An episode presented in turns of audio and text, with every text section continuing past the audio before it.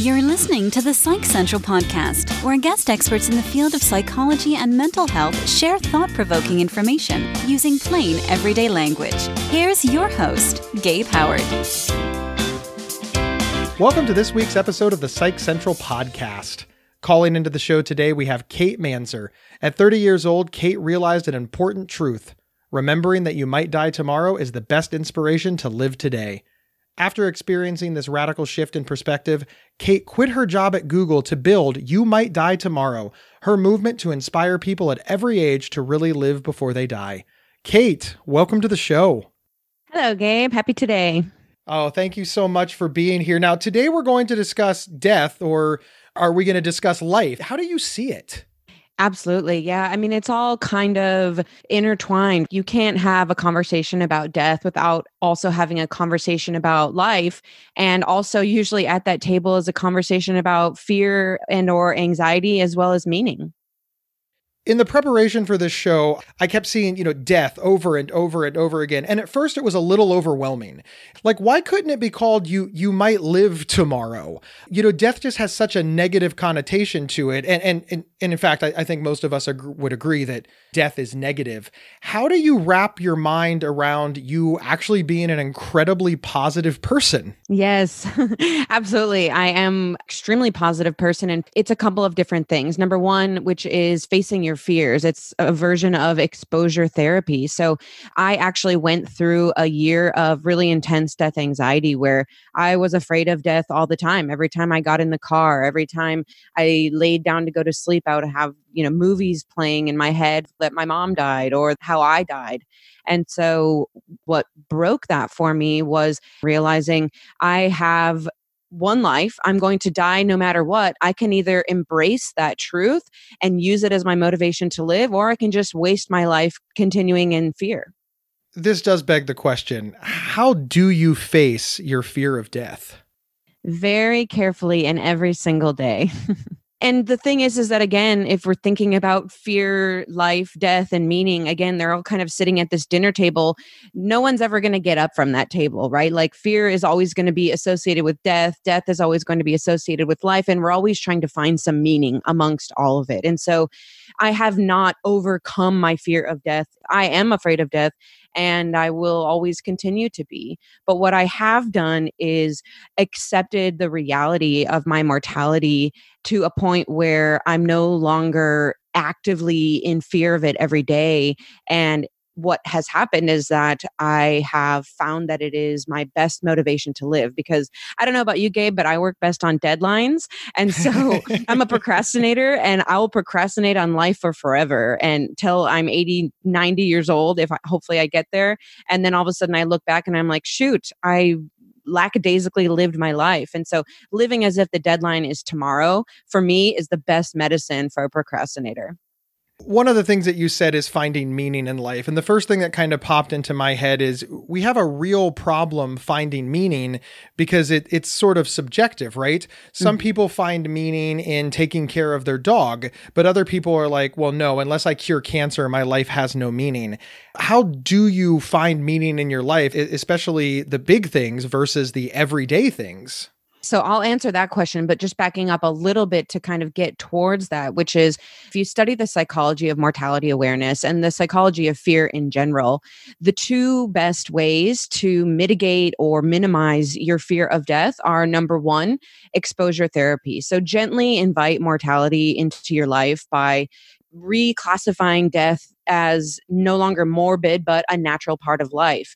There's all these Instagram accounts that you can follow, books you can read, and even just observing death and endings in your life can help you recondition that response from fear and this like connotation of morbidity to again that everyday fact of life. And the second best way to mitigate your fear of death is to live meaningfully because okay, sure, dying is scary, it's mysterious, we don't know, but a perhaps bigger fear is dying having not lived right? Dying having not lived, having wasted our life. And so by living in alignment with our meaning, whatever that subjective meaning is, like you said, we can minimize our fear of death. Well, how do you live meaningfully? I don't know. Nobody really knows. And I think it's really stressful to try to like live your greater purpose in life. So, what I do is I just try to enjoy my life every single day.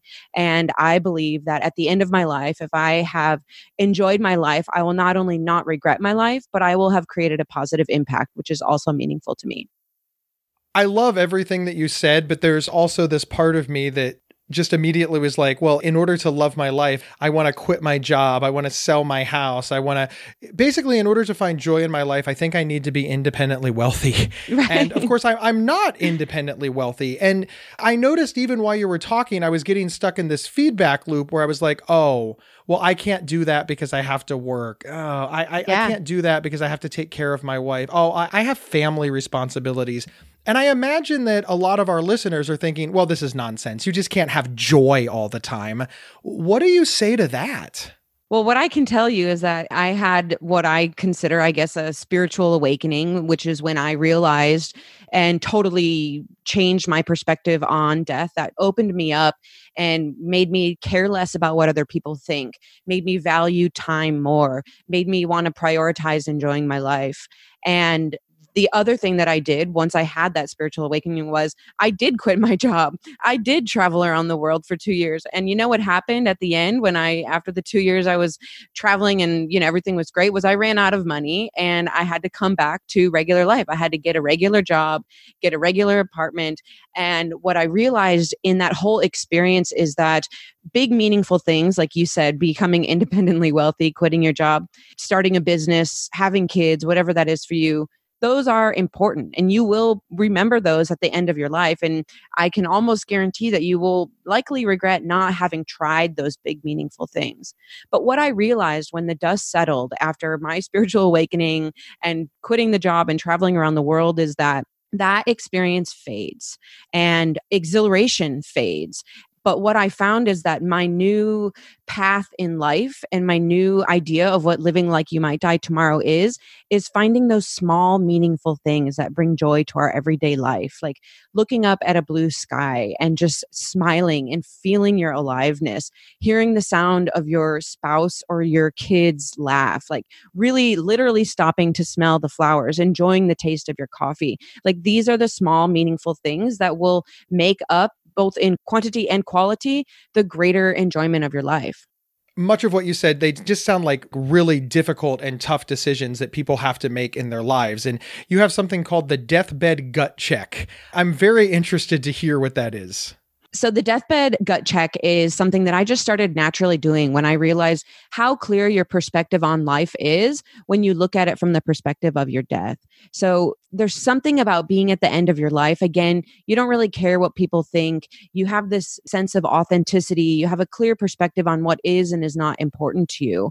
But I don't want to wait until I'm dead or on my deathbed to be able to have that clear perspective on my life. So, what I do is when I'm faced with a decision in life, and this could be something as simple as what should I do today, to something as big as should I quit my job, or should I have kids, or should I go skydiving? And we can kind of do this together, which is you think of a tough decision that you're facing in your life, and you close your eyes and you imagine yourself from the perspective of being on your deathbed, and you're looking back on the present moment so you have your decision. You imagine, how would I feel looking back on this decision at the end of my life if I chose option A? And you observe how you feel in your gut. Maybe you feel a sinking feeling that you have taken the wrong path. Maybe you feel a lightness of being and like a happiness that you did something that you felt was in alignment with your sense of meaning. And maybe you repeat that looking at having chosen option B or however many options you have. But again, this perspective of being at the end of your life, all of the judgment, fear, worry just slides away and we're left with this clear perspective. And so the deathbed gut check allows you to access that clear perspective while you're alive. In a way, it sounds a lot like you're saying that you have to live with intention. I think many of us just kind of uh, pinball from from one crisis or one vacation or one work day or one moment to the next and there's no intention when you're considering how this decision is going to feel when you're on your deathbed, that seems very, very intentional to me. Oh, absolutely. And I think about it in terms of supply and demand, right? When we have an overabundance of a commodity, whatever it is, the price goes down and we care less about it, right? When the price of gas is low, you go to any old gas station that's anywhere. But when the price of gas is high, you value it more and you're going to seek out the highest value that you can find for that.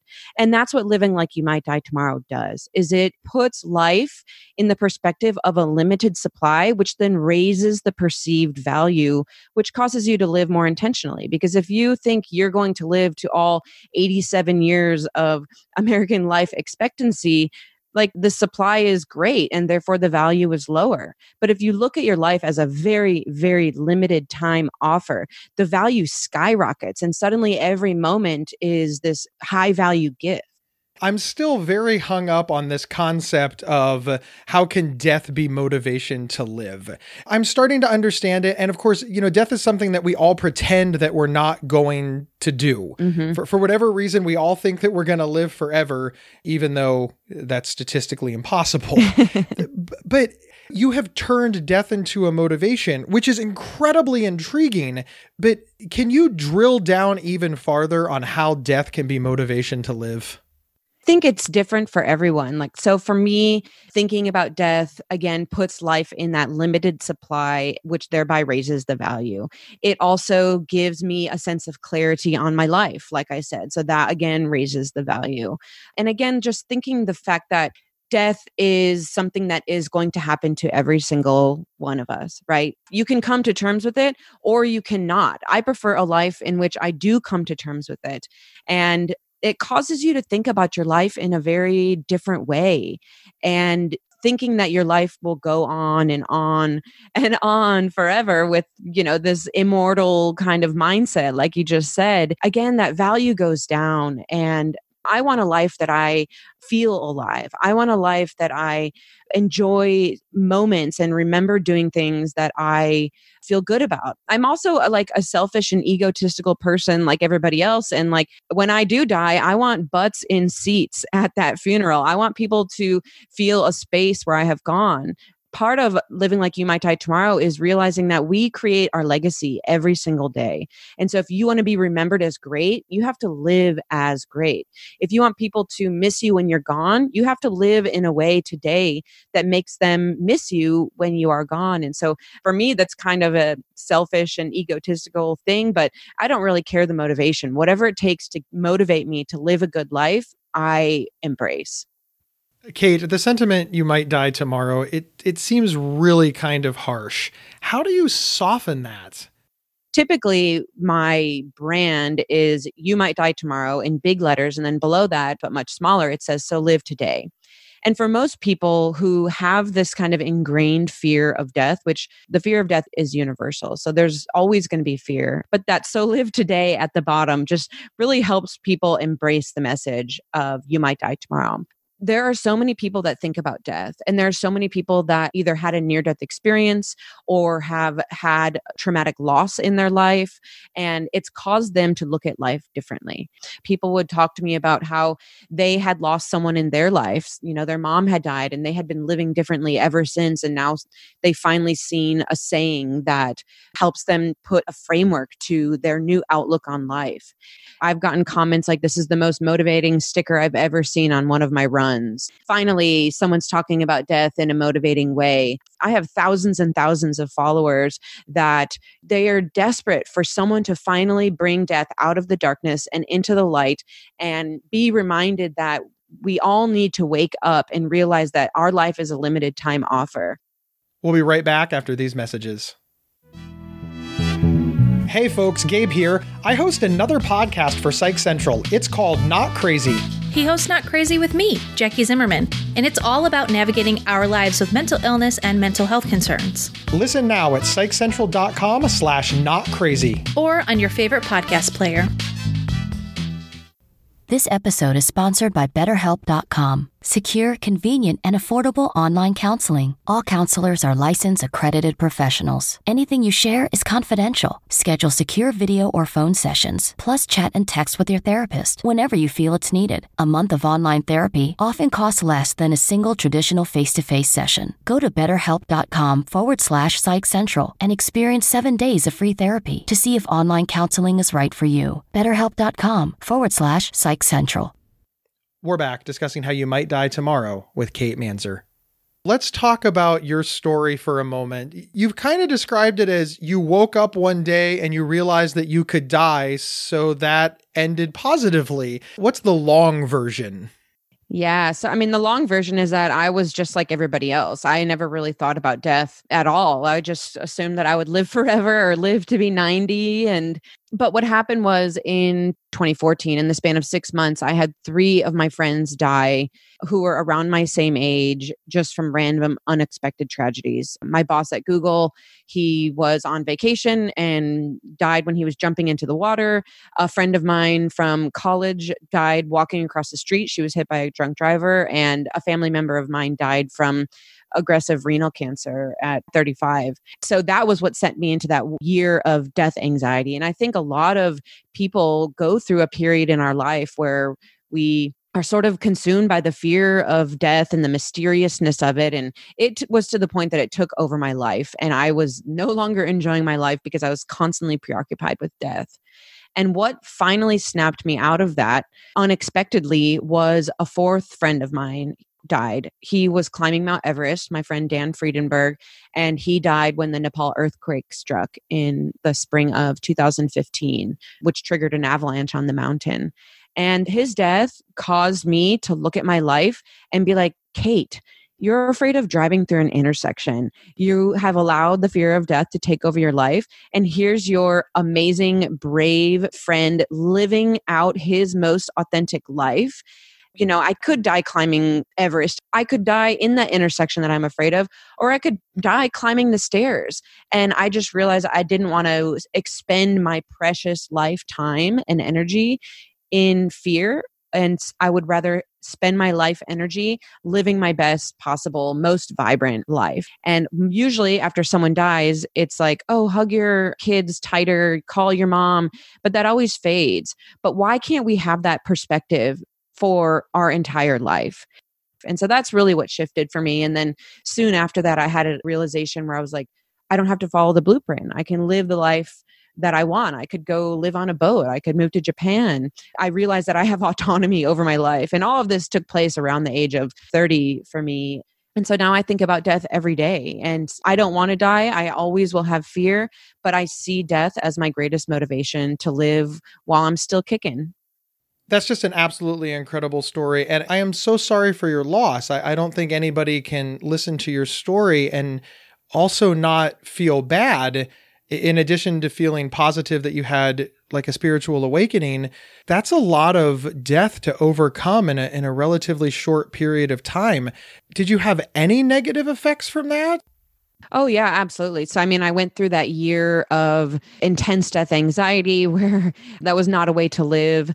But in my research of all of this afterwards, you know, we've all heard of PTSD, post traumatic stress disorder. Mm-hmm. We're very yes. familiar with what that looks like. What are some of the things that cause that? Certainly, loss and grief is absolutely a trigger for PTSD. But what I learned in my research is that there's another aspect of that called PTG, post traumatic growth.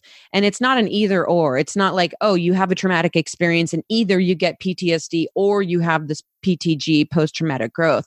They can both occur. And again, psychology is rarely linear. And so, uh, what I think happened to me was that I experienced these deaths. I went through some PTSD, I guess, and then through that, I was able to kind of flow into post traumatic growth. What happens in PTG is your life gets jumbled up by an experience, typically a very negative, traumatic experience, and then assimilate and readjust your new life and potentially change your perspectives and grow. And I think it's a common thing, right? This idea of going through a hard time and coming out better and stronger after a period of really difficult grief or or hard times and so what happened to me was that i was able to again reframe death from being this terrifying thing that was taking over my life to death is the non negotiable, right? That thing is stationary. It's going to happen. I don't know when.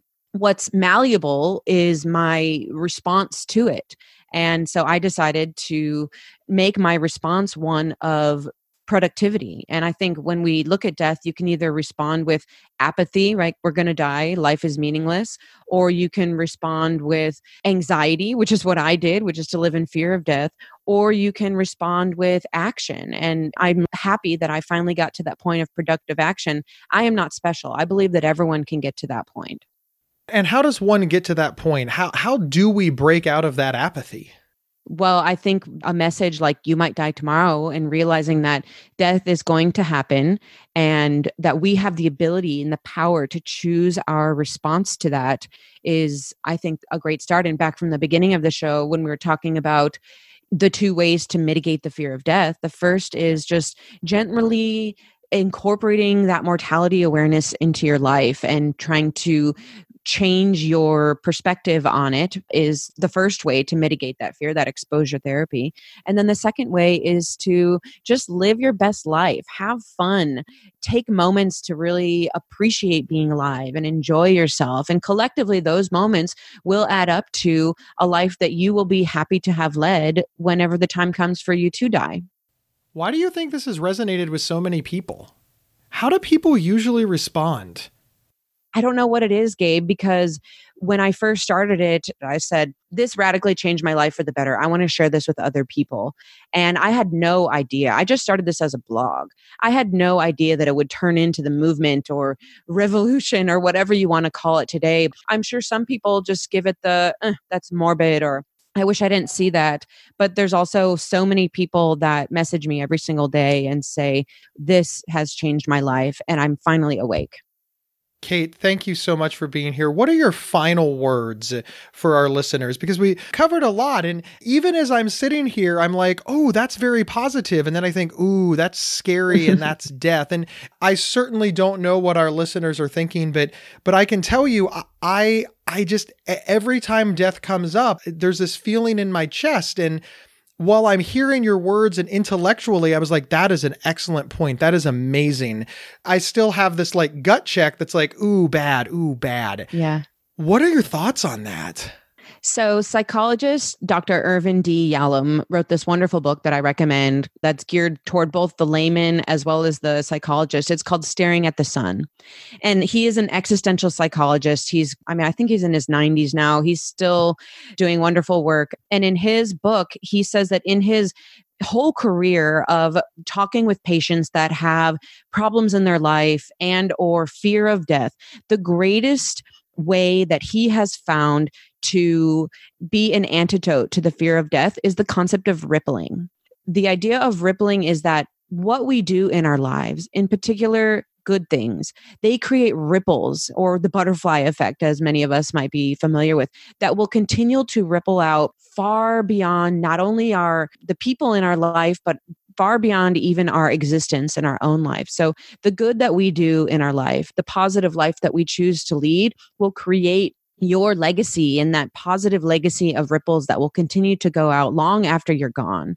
And again, that is a beautiful way that we can remember that how we live matters, how we approach our day matters, how we talk to the clerk at the corner store matters. We create positive ripples every single day, and that creates that legacy of goodness that I think we all at our core really want. And so just enjoy your life, have fun, feel alive. And that is the best way to create a positive legacy for yourself and the world. Kate, thank you so much for being here. Where can folks find you online and where can they get your book? Yes, absolutely. I'm so excited to finally bring this book into the world. The title of the book is the same as the brand and the movement. You might die tomorrow, so live today. You can find it on Amazon, Barnes and Noble. You can find the audiobook on Audible. And I have my hub on youmightdietomorrow.com where I do writings and interviews. And I'd love to get you a sticker and you can get t shirts and all that good stuff to remind you to have fun every single day. Kate, thank you again for being here. And thank you all for listening. If you like this show, please subscribe, rank, review. If you share us on social media, use your words. Tell people why you liked it and why they should listen. And remember, you can get one week of free, convenient, affordable, private online counseling anytime, anywhere, simply by visiting betterhelp.com slash psychcentral. We will see everybody next week. You've been listening to the Psych Central podcast. Want your audience to be wowed at your next event? Feature an appearance and live recording of the Psych Central podcast right from your stage. For more details or to book an event, please email us at show at psychcentral.com. Previous episodes can be found at psychcentral.com slash show or on your favorite podcast player. Psych Central is the internet's oldest and largest independent mental health website, run by mental health professionals. Overseen by Dr. John Grohol, Psych Central offers trusted resources and quizzes to help answer your questions about mental health, personality, psychotherapy, and more. Please visit us today at psychcentral.com. To learn more about our host, Gabe Howard, please visit his website at gabehoward.com. Thank you for listening, and please share with your friends, family, and followers.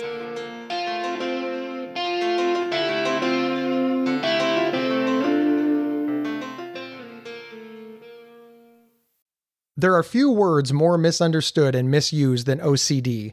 Imagine having unwanted thoughts stuck in your head all day, no matter how hard you try to make them go away, and then having to pretend that everything is okay despite having to feel crippled inside. That's OCD. 1 in 40 people suffer from it globally, but there's hope. If you have OCD and need help, you can get better with specialized treatment. NoCD offers effective, affordable, and convenient treatment for OCD and is covered by many major insurance plans. Go to nocd.com to learn more. That's nocd.com.